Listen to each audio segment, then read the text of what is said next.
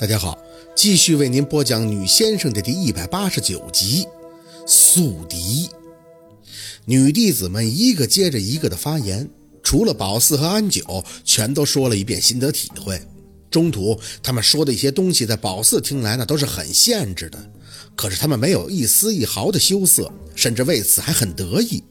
尤其是有些没有被护法选去修炼的，还有些不高兴。说这个礼拜一定要为达到护法要求勤奋的自修，这课上的还挺长的，一直到晚饭前才让他们自由活动。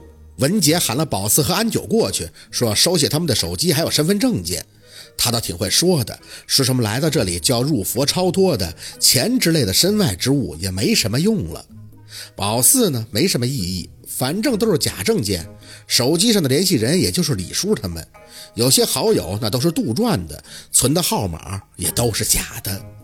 文姨拿过宝四的东西后，检查了一下他的书包，见里面只剩两件衣服，还有些洗漱用品外，就直接点头：“好，这些东西你留着吧，一会儿咱们先吃晚饭，晚上我再给你们安排住宿。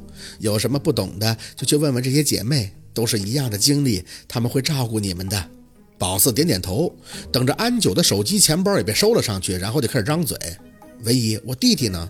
他跟像……哦，那个护法去哪儿了呀？”走廊对面男人住的那几个屋子都挺安静的，一看出去就只能看见两三个肌肉男在来回的巡逻，感觉他们就是看着他们这些女人的。可小六呢？他被带到哪儿去了呀？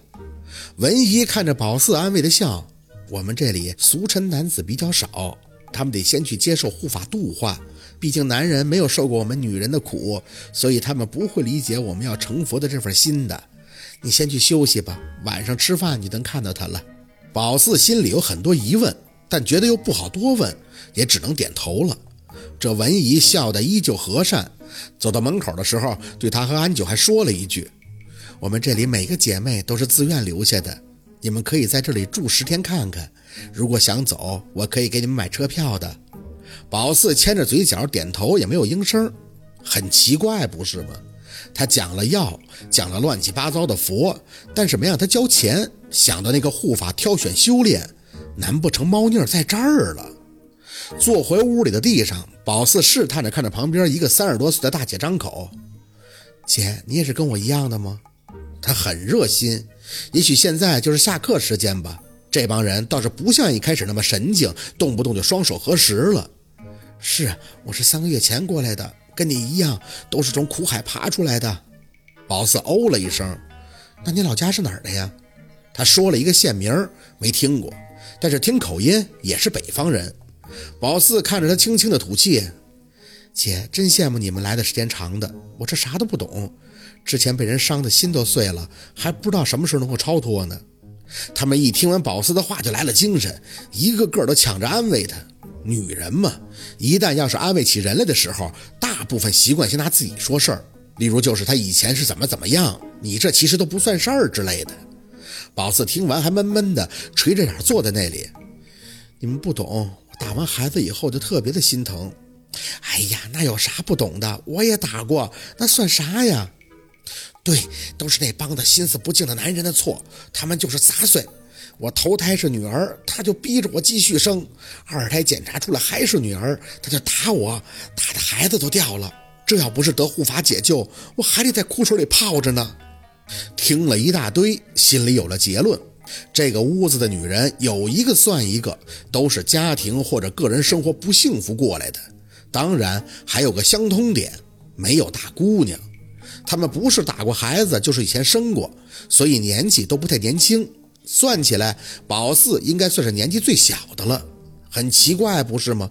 他们为什么不找姑娘，而专门找走过胎的呢？想起那个子宫为孽，实在是不明白。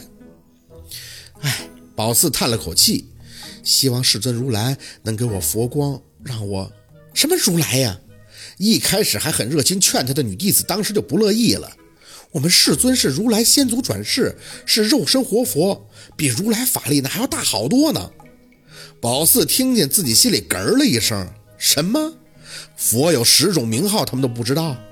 如来应征正遍知明行足善事世间解无上士调御丈夫天人师佛世尊如来，不是哪个佛的名字，它就是一个称号，是佛十名之一，也可以讲说大家都叫如来，但只有释迦牟尼佛是如来佛祖。就是佛教的创始人，而这个世尊叫了人家一个名号，还说自己是什么先祖、肉身活佛，哼 也就是人装的骗子喽。这也太扯了！宝四的三观碎的呀，捡都捡不起来了。一看他们脸色变了，赶紧双手合十，张嘴念道：“希望我能得世尊护佑，早脱疾苦啊！”女弟子们见宝四这样，也纷纷的跟着念了一遍。不过他们的词儿太长了，宝四实在是懒得去记。姐妹，你先别着急，等你得到神丹，得护法清点，净身修炼，就有机会面见世尊了。宝四看着他们点头，双手还跟他们一样呈着合十的状态。那你们都见过世尊吗？他们纷纷的扬眉。世尊真面目岂是说看就能看的？我们不可以亵渎，他是来恩惠我们的。每个月他都会亲身莅临几次。我们要做的只是等待挑选，献上被净化后的躯体，等他度化而已。平日里一定要做好自修，心要大成，不然世尊是不会度你成佛的。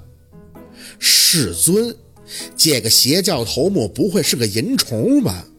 聊了一会儿，文姐就回到门口招呼大家去吃饭了。宝四跟在大家身后，其实心里是纳闷的。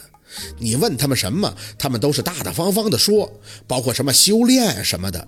宝四当然不会把这个修炼只想成武侠片里的那种盘腿打坐，还有什么护法钦点，这肯定是要做运动的嘛。吃饭在旁边的一个稍大的屋里，没桌子，一人一个马扎儿，用不锈钢的碗和盘子盛完了，就坐在马扎上放在膝盖上吃。宝四进去前还特意瞄了一眼走廊尽头进来的大门，已经上了锁。还有个大老爷们在那站着，看来不是说出去就能出去的了。伙食还是很不错的，菜肉都有。这帮女弟子盛好饭以后，又说了一通什么感谢世尊之类的话。宝四呢，就跟着瞎念了一通，随便盛了点儿，就坐在角落。不一会儿，瞧见小六进来了，心里一喜。听见文姨提了提音量，看着他们，姐妹们不要紧张。这个小师弟已经净身完毕，通过审核了。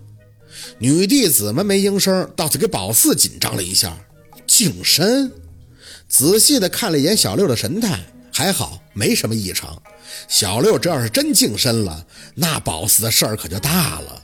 他盛了点饭，拽着马扎直接坐到宝四身边，一肚子的话想问他，可抬眼就看见站在门口盯着他们的向阳，想了想，还是笑着看着小六出口。小健呀，我们下午学到不少东西呢，来这里真是来对了。小六吃了口饭，也笑了笑。我也学到了不少东西，就是 他呛到了，头别到宝四身后，猛地咳嗽了一阵，迅速的开口：“他们给我洗了一下午的脑，就他娘的是传销那一套。我是 A 发展下线 B，B 再发展 C，我把五千块钱都交上去了，不然就给我送别的地方上课了。”宝四不动声色地吃着饭，算是明白了一半。原来男的是搞传销的，而女的是干邪教的。小六呛了一阵，喝了一点水压压。姐，这里有吃有喝，是不是好？宝四点头，得谢谢向阳啊。说着，宝四抬头看着门口的那个向阳笑，是谢谢护法。向阳的眼神还是贼勾勾的。见宝四看他，他就特意的走过来，拍了拍宝四的肩膀，嘴巴凑到宝四的耳边，压低声音：“放心，我会照顾好你的。”宝四敷衍的笑着点头，直到他转身出去，小六才抓紧时间小声的叨咕：“他们是个很大的团伙，女的干一个活，男的干一个活。我刚才偷听他们说话，意思是说，男的都在外边发展下线，有卖这个药的，还有专门在网上找女人的，每人一个月最次那都是一两万。”他们要我试试吃那个药，我没敢吃，说舍不得。四姐，这到底什么组织啊？端着碗，宝四尽量挡住嘴，低声的回道：“药你可千万别吃啊，那药有问题。再给我两天时间，我就能弄清楚了。”小六点了一下头，不敢聊太多，总觉得进来的每一步都是新鲜而又步履薄冰的。晚上大家自由活动，其实也不是多自由，也就是在这几个女的住的房间里待着聊天儿。宝四没有一直追着问他们聊什么，宝四就听什么，心里算是渐渐有数了吧。